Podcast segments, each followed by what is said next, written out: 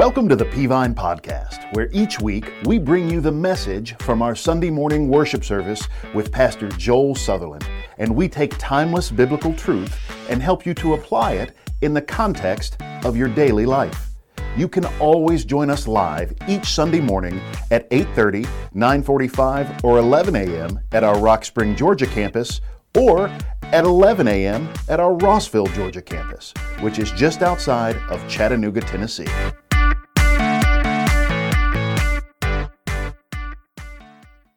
Good morning, Peavine. It is great to be back with you. My third time here. First time was before Joel was your pastor, and uh, once a couple of years ago, and now it's good to be back again with you. I, I want to say something as an outside guide. You've probably had other speakers tell you this, but uh, I know you know you're blessed at Peavine, but you're blessed more than you know. Uh, God is using what, what He's doing at Peavine to minister to other churches around our state. A lot of folks in the state are watching you, they hear about what God's doing here. A lot of churches that want to grow like you're growing are, are learning from you. And those around the nation, thank you for sharing your pastor. Uh, with uh, the rest of the nation through his work with North American Mission Board, and he's just blessing so many churches. You're blessed to have him as your leader. I'm not saying that just because he's one of my best friends in the world. Uh, he really is one of my best friends, and love him and Sherry so much. I heard years ago, I heard a guy named Jim Rohn say, "Here's how you define a friend." You, you know a friend is a good friend if, if you were to wind up in a jail in Mexico, a good friend will come and get you. Well, that was pretty good, right? And I know that if I wound up in a jail in Mexico, Joel would send Daniel, yeah, Joel would send Daniel to get me. And so I, I, I really do. I appreciate that about him. But uh, Anyway, I to bring a message today that uh, is a little bit different than what I'm, i usually do. I'm going to be heavily PowerPoint dependent. If you want to turn your Bible, it's going to be Ezekiel 22. Everything's going to be on the screen. Matter of fact, a lot is going to be on the screen. We're going to move very quickly through this message, but I believe it's a message for our time. And, uh, and it, it just relates to kind of where we are as a church and in the culture we're in and how much of the culture might be in the church. I heard about a story about a man one time cut his hand, cut his hand pretty bad. He wrapped it up in a towel, bleeding. Uh, his wife said, You know, you really ought to go down to the hospital and let them look at that. And he said, I, I think I will. So he got in the car and he drove down to the hospital, checked himself into the ER. And, and the nurse at the ER station said, Listen, here's what I want you to do. I want you to walk down this hall behind me. And at the end of the hall, you're going to see two doors, and each of them has a label. Go through the door that most applies to your situation. Well, easy enough. He started down the hallway. He came to two doors. One door said male, the other door said female. Well, pretty easy. He went through the door that said male. Well, that put him on another long hallway. He gets down to the end of that hallway and he came to two doors. One door said external, the other door said internal. Well, he figures a cut on the hand is external, so he walked through the door that said external. Well, he finds himself on another hallway, so he walks to the end of that hall, and at the end of that hallway, two doors. One door said above the waist, the other door said below the waist. Well, he figured a cut on the hand is above the waist, so he went through the door that said above the waist. Well, he found himself on another hallway, walked to the end of that hallway. At the end of the hall, two doors. One door said major, the other door said minor. Well, he figured a cut on the hand is pretty minor, so he went through the door that said minor. Well, he found himself back outside in the parking lot. so he got in his car and he drove home. And when he got home, his wife said, Wow, that was fast. Were they able to help you at the hospital? He said, No, not really, but boy, are they organized. you know, I wonder sometimes if folks have the same experience with the church. They come in bru- bruised, bleeding, broken, confused, and a lot of times when they get amongst us, they find that we may be highly organized, but are we really of use to anybody? See, I believe that we're only of use in the culture to the degree that we cooperate with God. And I believe that to the degree that we do not cooperate with God, that we're of no use in the culture. I want to bring a message today called Dealing with the Gaps, Cooperating with God about that very thing. And I'm going to ask some very important questions and maybe some questions that you've actually never thought about. And I'm going to start with this question. This question is simply this What is Jesus doing right now? Right now, Jesus is doing something. The Bible says that he bodily ascended to the right hand of God. He's seated there one day He's coming back. Right now, he's doing something. And there's a verse in the Bible that tells us exactly what Jesus is doing right now. It's from Romans chapter 8. I'm going to put it on the screen, and I want you to read it with me out loud when I put it on the screen. Read it out loud with me. Christ Jesus is the one who died, more than that, who was raised, who is at the right hand of God, who indeed is interceding for us. So that is what Jesus is doing. He's interceding for us. Now, what does he mean by interceding? I'm going to put the definition of intercession here on the board, and I, I want you to read that definition out loud with me. It's very important you understand that definition. The first word in the definition, by the way, is mediation, not meditation. Mediation. I want us to read that together out loud. Intercession is mediation, arbitration, intervention, interposing in behalf of another. So that's what Jesus is doing. Now, what is the devil doing? What is Satan, Beelzebub, Lucifer? What is he doing right now? There's a, there's a verse in Revelation that says he's going to be cast down. And in that verse, where it says he's going to be cast down, it tells us what he's doing up until that time. Now, let me be clear. He's not cast down yet. Can I get a witness? we deal with him every day, right? And his legion's assigned to us. And so, uh, but in that verse, it tells us that he's going to be cast down. It tells us up until that moment what he's doing. I'm going to put it on the screen and I want you to read it out loud with me. This is what the devil is doing right now. Out loud, say it. For the accuser of our brothers and sisters accuses them before our God day and night. Now, I'm going to give you the definition of accusation. Very important you understand that definition. Here's the definition of accusation. Read it with me. To accuse is to condemn, denunciate, complain, blame, to reproach. Let's read it one more time. To accuse is to condemn, denunciate, complain, blame, to reproach. That's what Satan is doing. Now, I want us to look at a core scripture for our text today, for our message today, and it's in uh, Ezekiel, and it tells us what God is looking for. So, what is God looking for so that he would not have to destroy the land? Let's read it out loud. I looked for someone among them who would build up the wall and stand before them in the gap in behalf of the land so that I would not have to destroy it. Now, now, I know the distracting line in that verse is build up the wall because that's where all the controversy is, right? That's not the point. The point is, I'm looking for somebody to stand in the gap. Years ago, we used to have Bible conferences that we would do in our ministry all over the place, and, and we'd have speakers that really had an impact on my life, and I'd bring them in, and we'd all just listen to them teach for three or four days in a row. One of those men was Peter Lord, and boy, he just brought messages that changed my life. I kept all my notes, and he, he, he did a whole series on a definition of the gap in this verse, and, and it really so on me that I wanted to share it with you today. And I believe it's core and central. We need to understand it. What is the definition of the word gap? Now, I, am going to put the definition on the screen. I'm, I'm going to ask you, what is a gap? And I want you to read the answer out loud. And we'll do this three times. How many times? We'll do it three times. This is a gap. So here it is. What is a gap? A gap. What is a gap? What is a gap? There, there, are gaps everywhere. Our, our, pastors have gaps, our church has gaps, our teachers have gaps, our president has gaps, our Congress has gaps, Supreme Court has gaps, local governors, government officials have gaps, our, our kinfolk have gaps, our spouses have gaps, our children's show flat have gaps.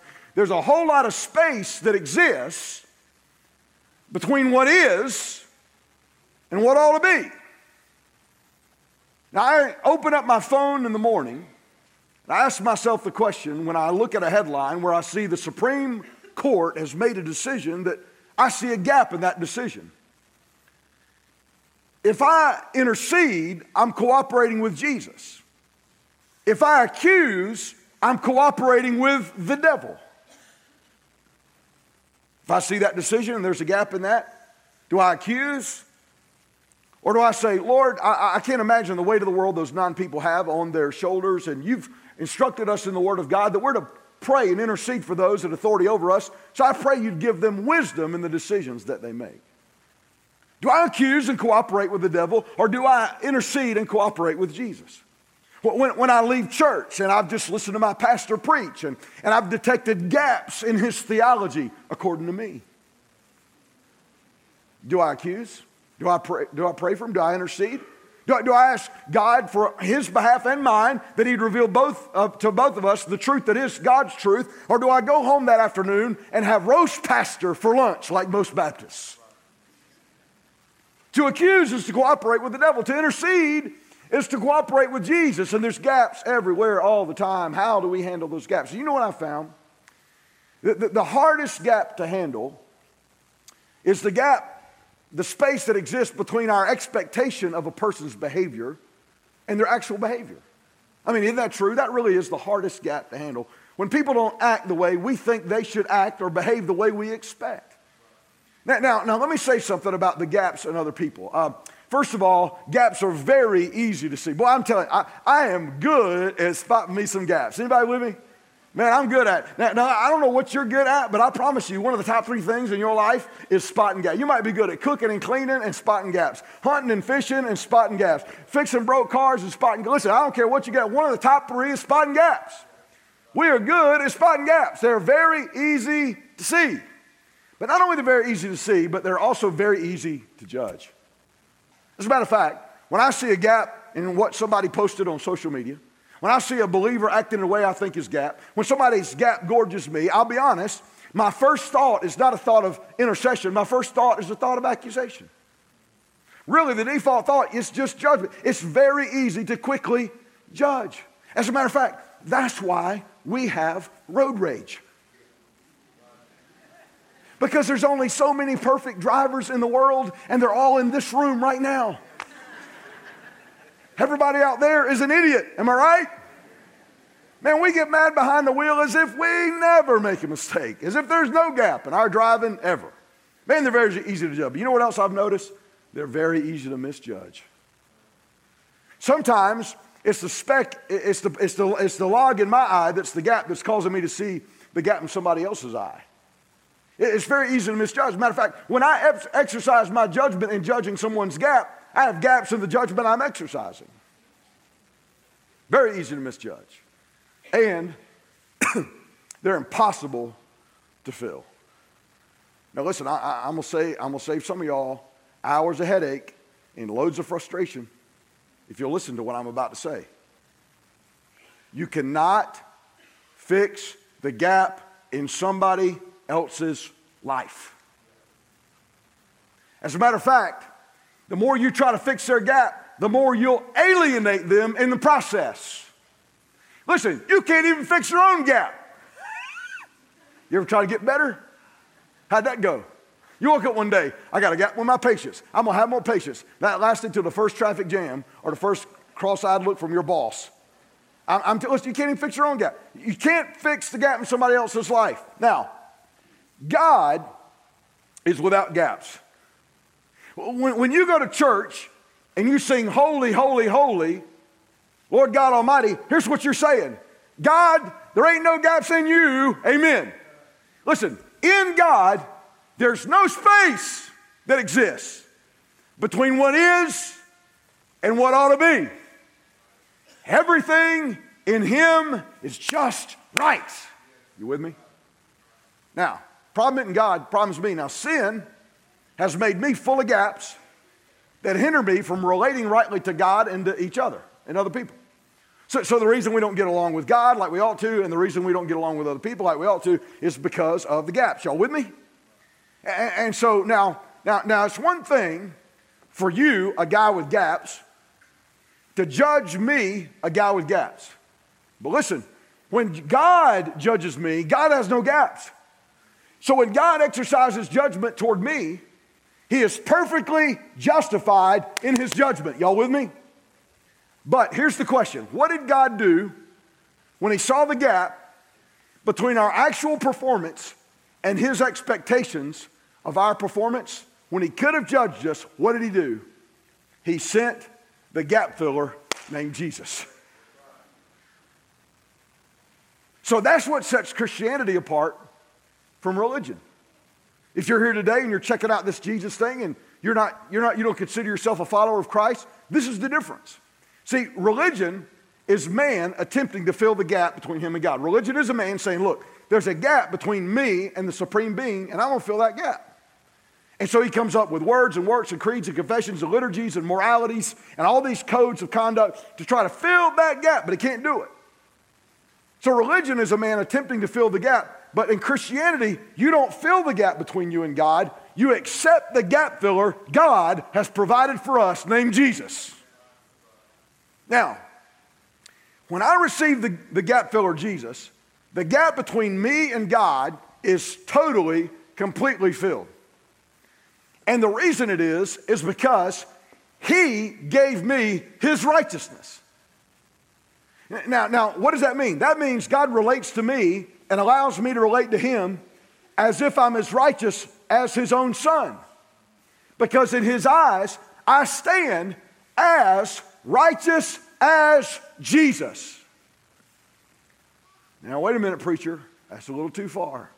You can't say I'm as righteous as Jesus. You don't know what I did last week. I know I'm saved, but man, look how I've been living. All right? Listen, let me ask you this question. In order to be saved and for my sins to be removed, how much of my sins had to be punished in Jesus on the cross? How, how much of my sins? All of them. God made him who knew no sin to be sin for us so that we might become the righteousness of God in him. Listen to me. God put all of my sin, past, present, and future, onto Jesus and punished it there. At the same time, how much of his righteousness then did he give to me?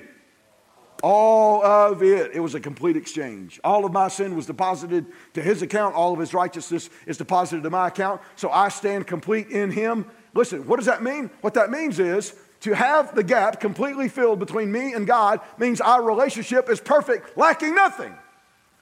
Your relationship with God, if you have one, lacks nothing. There's nothing else you can do to add to the relationship. Why? Because the basis of a relationship with God is accepting the gap filler, Jesus. If you try to add works to that, you're trying to improve upon the performance of Jesus, and you can't improve on it. It's Jesus plus nothing. Get you the relationship. Are y'all with me? As a matter of fact, you'll never be closer to God in relationship than you are right now. I heard one man say that if God made us any closer to himself than he already has, that he would have to make us a fourth member of the Trinity. if he made us any closer. Listen, what else can he do that he's not already done? You can't perfect perfection, it's already perfect. The relationship is perfect, lacking nothing. Here's where we get confused, and this is where I'll solve the confusion for you. Fellowship is making full use of the relationship. See, look, I'm about to have been married 24 years. I heard one guy say, Man, I, I, I, you know, I've been happily married for 19 years. I just celebrated my 25th wedding anniversary. I mean, you know, some of those years are throwaway, right? What, what, what do you mean, Scott? Well, I've been married. I've been married 23, almost 24 years. Listen, I'm no more married on my 24th wedding anniversary than I was the first day I got married. L- let me flip it. I'm no less married. The first, the day they said you're man and wife, I was no less married to my wife then as I am on, on, in 23 years in our marriage. Are y'all with me? But how many of y'all know that in, in the context of that relationship, fellowship kind of goes like this, right? Everybody, anybody on this planet? Anybody, anybody been married more than five minutes? Anybody been? Right. Why? Because fellowship is what, is, is what we make of the relationship. So listen to me. What God is saying to you and what God is saying to me is, He's saying, Look, I've done everything I do, can do to, to enact a perfect relationship with you and me. So what does that mean? We're to we're to fellowship with God and make full use of it. One night you were up late, it was like 1 a.m., and you couldn't sleep, and you were watching one of those infomercials. You know, it's a commercial that lasts like eight hours. And you're watching it, and maybe, maybe it was a NordicTrack. Maybe it was a commercial for NordicTrack. Or, or maybe it was a Bowflex. Remember Bowflex? Remember that? Bowflex? Uh, maybe, maybe it was uh, uh, Christie Brinkley and Walker Texas Ranger, and they were selling you a total gym. Remember the total gym was about that big? Total gym, that big. And, and, and, and so you thought, man, I want to look like Denny. I want to I wanna get in shape like that. And so what I need is a NordicTrack. What I need is a total gym. What I need is a Bowflex. And man, you could have it for three easy payments of $99. And so you did. You called 1 800 Total Gym or whatever, and they sent you one, and you got it. And you thought, man, I, I'm ready now. Well, that was three years ago. Now, NordicTrack and, and, and Total Gym and Bowflex are expensive names for indoor plant stand. basement bookshelf, towel rack, right? Right. Listen, you're not making full use of it. I, I could brag on my phone today. I could pull out my phone Talk about how it's got a GPS and I tell it where I want to go and it gets me there. It talks back to me it tells me where to go. I talk about how I can check my email with it and I can, I can move money around my bank accounts with it and, and, I, and I, can, I can peer into people's lives on, on, on social media in it, with it. It's really awesome, man. My phone, my phone is awesome. My phone, have you ever seen my phone a bit? Does your phone work like my phone? My phone's awesome. Do you have a phone like this? I talk about being a phone all day long. It's not a phone if I'm not calling somebody sometime. Y'all with me? Are you making full use? Fellowship is making full use of the relationship. Matter of fact, let me ask you this question. What, is, what proof do you have that, that the gap between you and God is closed? What, what, what example could you give yourself from this week or last week to somebody right now? How, what have you said to me? Scott, how do you know your wife loves you? I know my wife loves me because if you go with me home to my house at Sugar Hill, Georgia, in my house is a closet, and in that closet is a shoebox, and in that shoebox there is a letter that she wrote to me in Wake Forest, North Carolina in 1995. And at the bottom of that letter, it says, Scott, I love you. Proof! You wouldn't be impressed with my marriage, would you? If, if, you said, if you said, Scott, how do you know your wife loves you? You want to hear stuff like, well, last night before I went to bed, she told me one more time on the phone, I love you. When I got up this morning to get ready to go preach, she texted me one more time, I love you. Listen to me. I love the fact that you can go to the Bible and know all the gospel and know that Jesus loves you, and that is very important. We wouldn't know about God without the Bible. The Bible is super important. It's the infallible word of God. You got to have the Bible. You wouldn't know about the gospel without the Bible. The Bible's important, understand, but there's something better than Jesus loves me me, this I know, for the Bible tells me so. And what's better than that is Jesus loves me, this I know, because he told me so himself this morning. You can read it out of a 2,000 year old book, or you can get it from the horse's mouth. The fact of the matter is, he loves you, and nothing can separate you from his love. Do we believe what we've been singing this morning? Let your, let your love pour over us.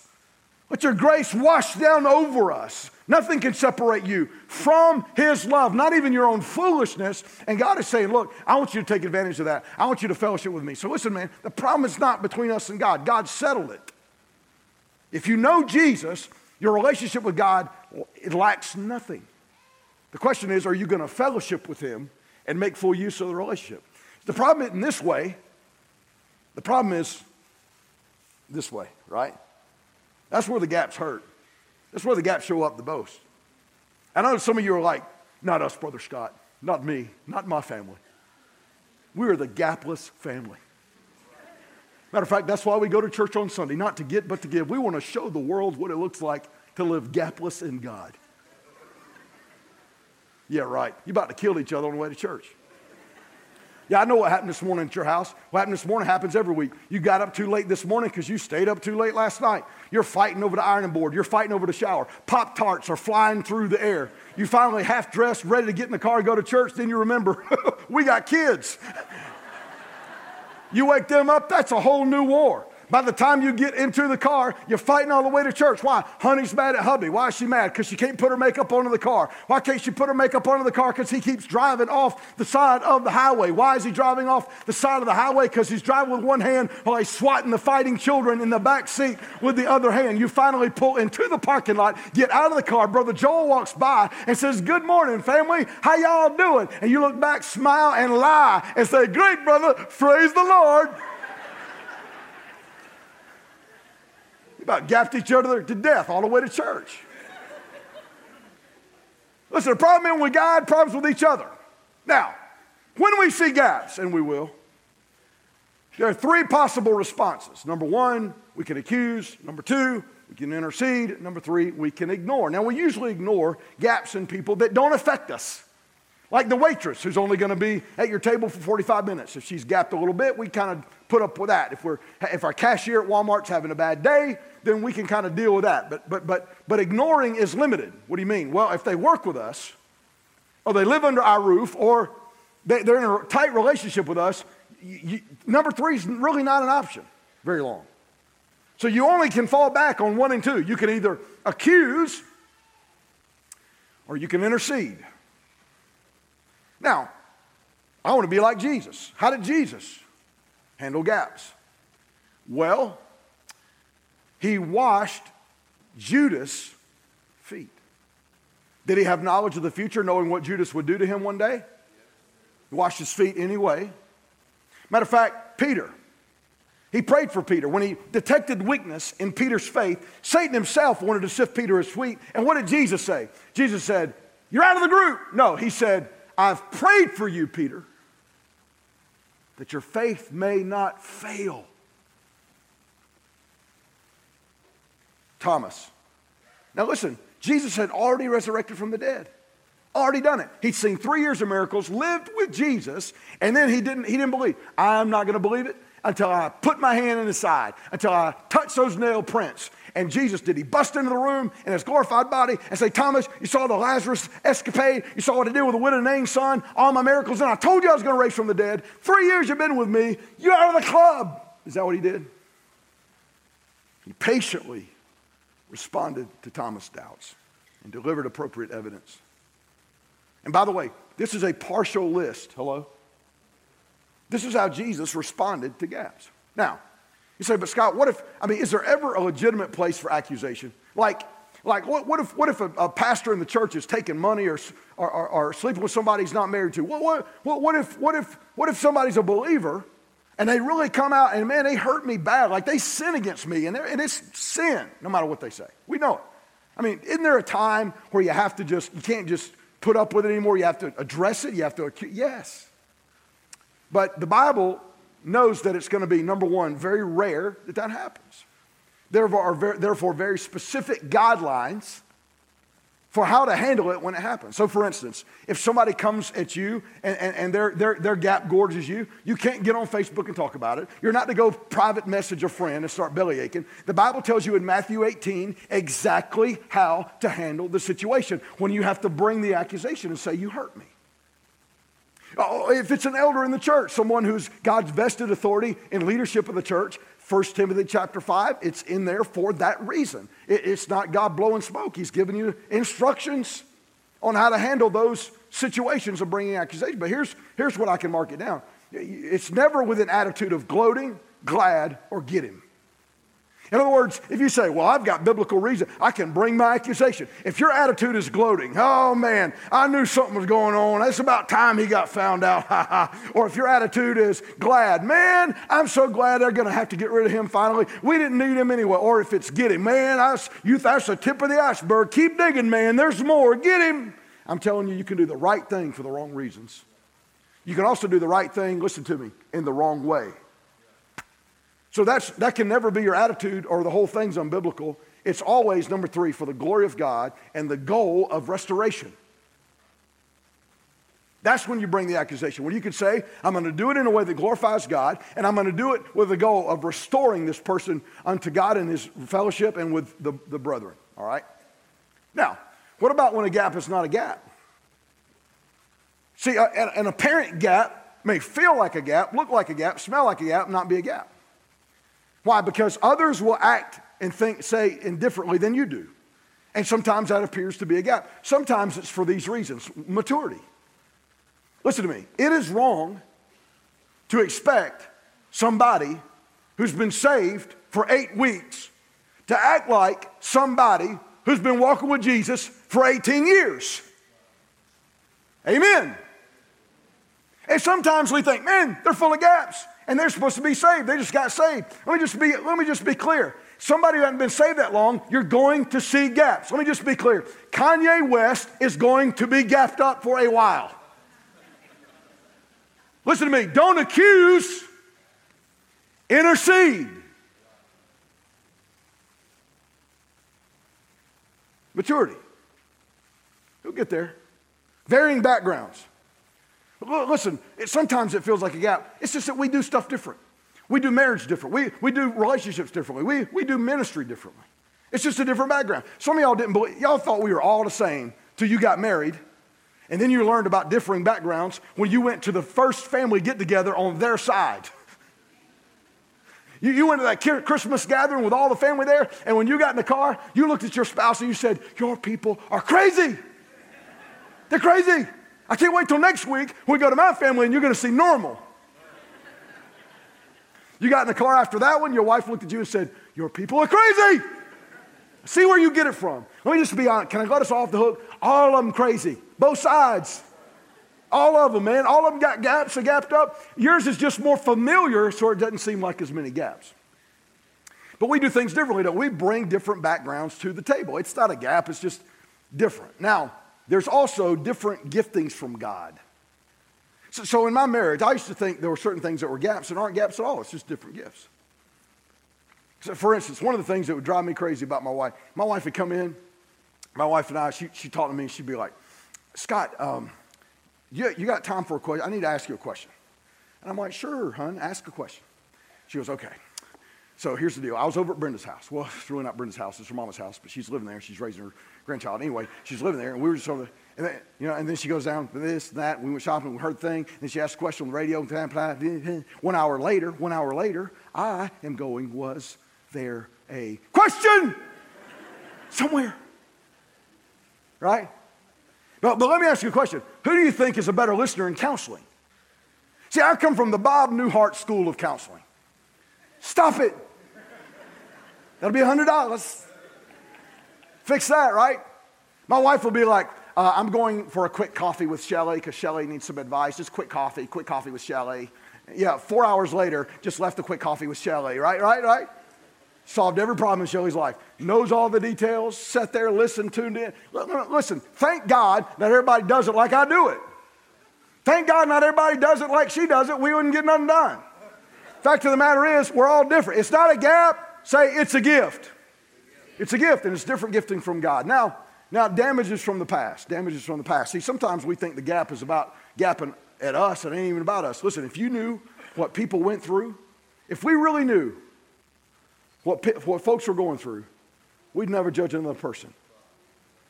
It's like, man, I, I, feel I love dogs. I'm gonna go get, I'm gonna go rescue one from the pound. I saw the commercial, and they're gonna kill these dogs and put them down to sleep if they don't get rescued. I'm gonna go rescue me a dog. I got air conditioning. I, I got some money. I can take care of a dog. So you go down there to the dogs uh, dog pound. You get this rescue dog, and you bring him home, and you got the best bed money can buy. You got the best food money can buy, air conditioning, and, and you bring out. You're gonna love this dog, man. This dog ain't never had a home like this. You know that. You're like, man, this, I'm gonna show this dog some love. And so, man, every time you go to pet that dog, he takes off and runs into the back room.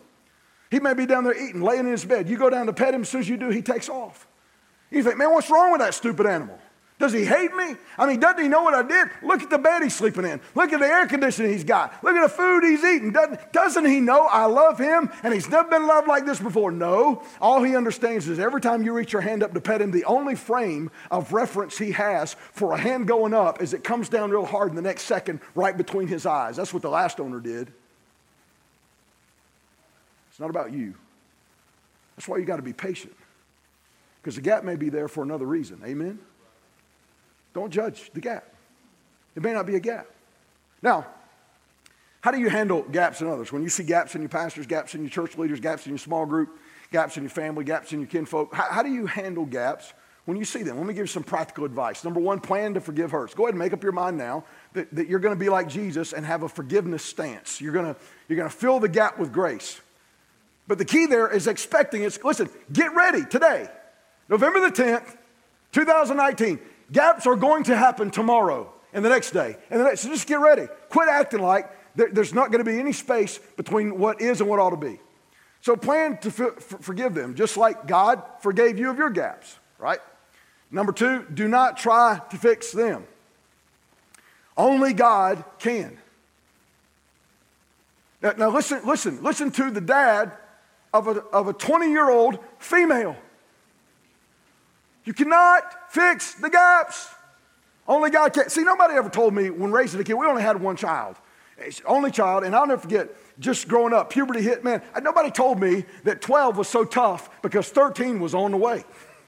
And the only reason 13 was like walking, taking hell by the acre is because 14 was coming. And if you can survive 13, you might make it through 14. And 14 was bad, bad, bad. I'm telling about purgatory. If you can get to 15, yay, at least you got there. 16's coming, buckle up. 17, and you know what it's all about? It's all about getting to 18, 18. You talk to your kid, ask them. It's all about 18, 18, 18. Why? Because they turn 18, it's 18. I'm 18 now. I'm an adult now. I'm an adult. I'm 18. I'm an adult. I can, I can have my own thoughts. I can do my own thing. I can make my own decisions. I'm an adult. I'm an adult. I'm an adult. I'm an adult, Dad. Dad, I'm an adult. I'm an adult. I'm like, then make your bed, adult.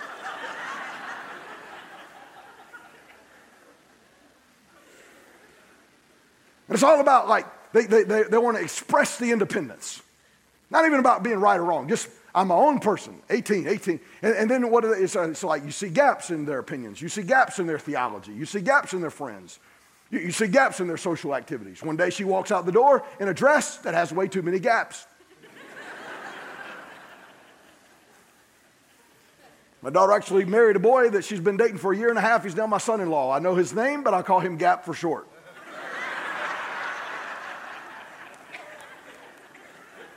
He's not heard this sermon, he's very confused. Just kidding, I love my son in law. But, but, but, but, but God has to remind me all the time, I've been learning this. Uh, uh, since my parenting days are over and I went to advisor versus parent, God's trying to tell me, Scott, keep your hands off. Saying, God, but don't, don't you know that the reason you need a seminary trained evangelist is to help you out? See, see, see, see when, when, my, when my wife and I got married, she was the luckiest woman in the world. She had two Holy Spirits, me and the real one. That was going to fix them gaps, man. And guess what? She's, she's going to fix mine. But you know what we found?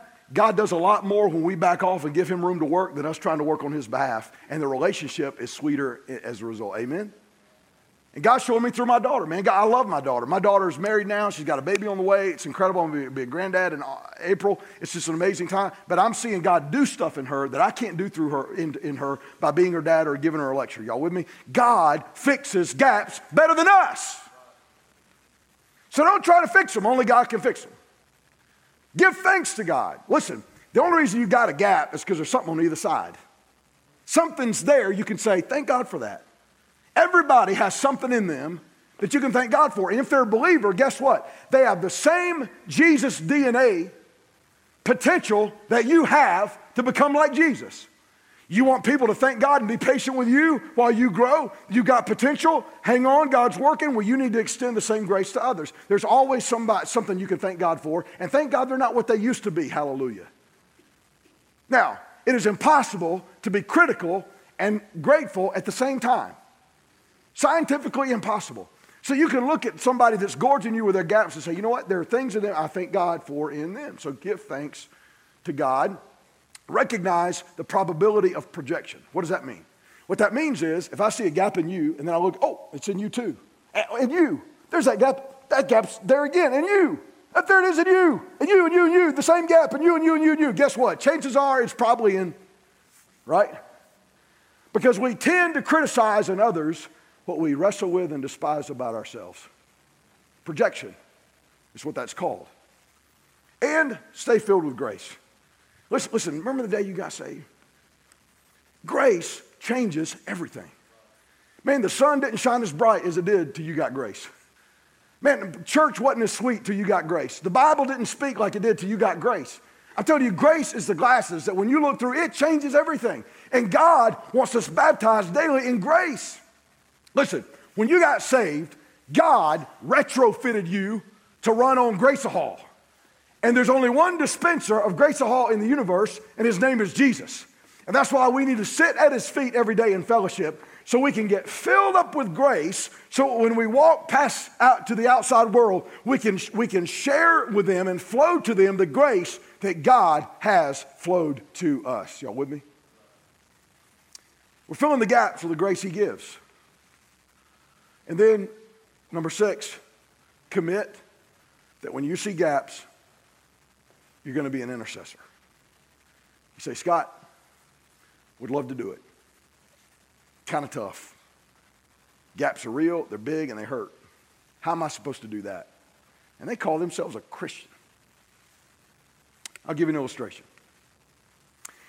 There was a young man named Johnny Lingo who lived on the island of Nurwabi. And Johnny Lingo was the richest young man his age. Now, he loved a girl on the neighboring island of Kinawati whose name was Sarita. Now, Johnny was a rich young man. He was a smart trader, and that's why he had gotten so rich. For some reason, he loved Sarita. And the thing is, well, Sarita just wasn't much to look at. If you'd have been Mr. Rogers, you'd have said, she's homely. If you were Donald Trump, ain't no telling what you would have tweeted about this girl. She was tall and lanky. She walked around with her shoulders hunched over and her head down. Her matted hair covered her face. If you ever managed to see her face, which she tried not to show, there wasn't much there to look at. But Johnny loved Sarita. Now, Sarita was the daughter of a man named Sam Karad who lived there on that island of Kinawati. Now, interesting. On the island of Kinawati, when someone wanted to marry a girl from there, they had an interesting marriage custom. They would trade cows for the one they loved. So basically, a young man would go to a father and say, Look, I love your daughter. I want to marry her. Can I have her hand in marriage? How many cows will you take for her? And the, and the most beautiful women in all the islands had gone for like five or six cows. The best wives, five or six cows. The average one went for four or five cows, and, and then there are girls about three cows. Well, the elders of the island had already sat down with Sam and said, You know, you can really only expect about two cows for Sarita. But he'd made up his mind he'd settle for one. Johnny Lingo loved Sarita. And so when it came time to trade for her, he came onto that island that day. All the villagers came out, huge procession. They were shocked. They were amazed because when Johnny Lingo came to trade for Sarita, he brought eight cows. They're like, what in the world is wrong with him? Is he blind? Doesn't he know she's a one cow woman? Johnny traded eight cows for Sarita that day. Now, why in the world would a man give eight cows for a woman that he could have had for one? I want to show you that Johnny Lingo got the best deal in all the islands. Within a few months, Sarita became the most beautiful woman in all the islands. Why? How did that happen? And here's the answer many things change a person. Things happen inside and things happen outside. But the thing that matters most is what she thinks about herself. Because the me I see is the me I'll be. In Kinawati, she was treated as a one cow woman, so that is what she was. In Nurwabi, to Johnny Lingo, she was an eight cow woman, more valuable than any other, and that is what she became.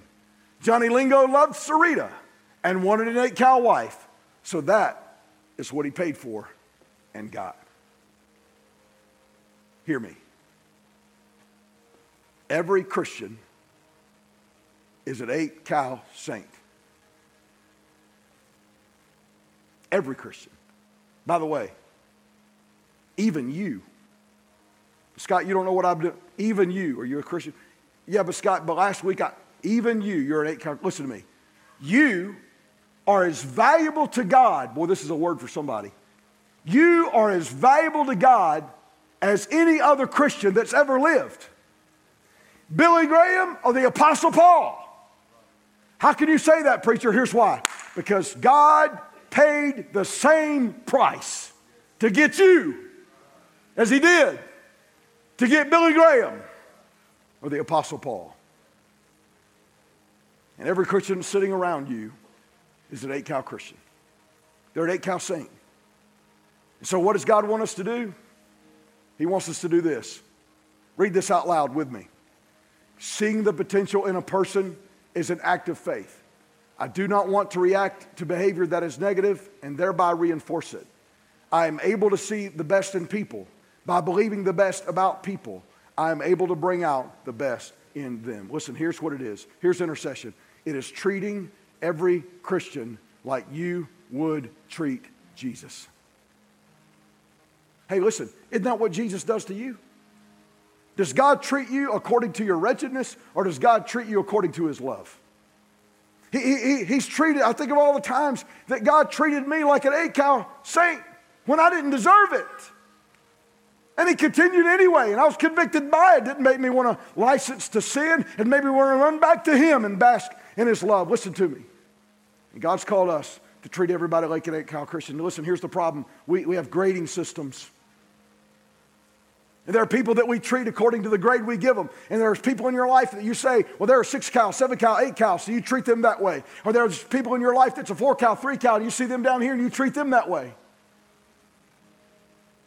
God has called all of us to see everyone as someone made in his image, everyone saved by grace who is saved by grace as an eight cow saint, and treat them accordingly. It means to treat everybody like you'd treat Jesus. Listen to me. We are living in a culture that in the last few years went from you can do whatever you want and it doesn't matter. You can say whatever you want, it doesn't matter. You can live however you want and it doesn't matter to what's now called the cancel culture. If you tweeted one stupid thing when you were 12 years old, you're going to lose your career. There's no grace in the culture. And too many times on social media, we look just like the culture. We're full of accusation instead of intercession. And if the culture ever needed a grace filled people, it's now. We can look at the culture and say, it doesn't matter what you've done back there. It doesn't matter what happened 20 years ago. It doesn't matter what happened yesterday. You can come to Jesus, it'll all be erased, and you can start brand new. There's grace. And we're a people of grace because Jesus paid the same price for you that he paid for me to redeem you and make you his own. Listen, to, enter, to, to accuse, is to cooperate with the devil. To intercede is to cooperate with Jesus. May we be intercessors because that is the way of God. Let's all stand together. Heads bowed, eyes closed. Around the room right now, maybe you've walked in here and you say, Scott, you, you got to that part about the gap being closed between me and God, and I can't say that. I don't know that I've ever received the gap filler for myself. I, I'm not sure I'd go to heaven if I died. I'm not sure that there's ever been a real time where I meant it and I asked Jesus to come in and fill the gap and forgive me of my sins and give me that relationship with God. But you say, Scott, I want to do that today. Right now, if that's you and you want to give your heart to Jesus, would you simply ask Him to save you right now and to fill that gap? In your heart, just talk to Him and say, God, I recognize there's a gap between you and I because of my sin, and there's nothing I can do to fill that gap. But I do believe that Jesus died on the cross to take my sin and give me His righteousness. And so, Lord, right now, I ask you that Jesus would come into my life and fill the gap, that you would establish a completely perfect relationship with you and that you'd write my name in heaven, a reservation that cannot be changed. Help me to follow you all of my days and cooperate with you in all of my ways. Thank you, Jesus, for dying on the cross for me. And thank you, Jesus, for today filling my gap. If you just prayed that prayer for the first time in your life, knowing you meant it, I'm going to ask you to step out when we begin to sing and Josh begins to lead us. And as we do, you'll find two men down front, and they'd love to come and, and hear of your decision this morning to ask Jesus to be your gap filler. So I'm going to ask you to do that. If you say, Well, I don't really want to go down front, well, there'll be some people right after the service at the next step stations in the back, and I invite you to go there. But make up your mind, you'll tell somebody today about your decision. Number two, number two, you're here like me like me, I, I'm convicted. I'm convicted that so many of my default first thoughts are my flesh, not my spirit. They're, they're accusations that would glorify the devil instead of intercessions that would glorify Jesus. And I'll be honest, in a day of social media the way that it is and all the news that's coming out, there's a lot of room for judgment and criticism and accusation. But I stand convicted today and I want to be an intercessor. So if you're like me and you want to say, Scott, that's me, I, I, I want to be an intercessor. I, I want to do two things. Number one, I want to daily get filled up with grace of Hall. I want to sit at the feet of Jesus. I want his estimation of me every morning so that I won't have to rely on the estimation of other Christians who grade and judge. And Lord, number two, I want to be a dispenser of grace. I want to be an intercessor. I want to stand in the gap so that you would not have, so that he would not have to destroy this land. May we be the salt. May we be the light. May we be the intercessors. May we be the ones who are living the difference. If that's you, would you find your place and pray and nail that down at this altar this morning and give God that commitment? Let's pray together right now. Lord, we love you. We thank you, Lord. We need you every day. We need you every hour. not just that you can help us live for you, but that you will live through us. And we thank you for the opportunity in Jesus' name. Amen. We hope that you've enjoyed the message this week as we help equip you to apply God's Word to your daily life. For the latest updates about what's happening around Peavine City, be sure to like us on Facebook and follow us on Instagram and Twitter. For more information about Peavine or to get in touch with us, please visit our website, peavine.org. Thanks for listening.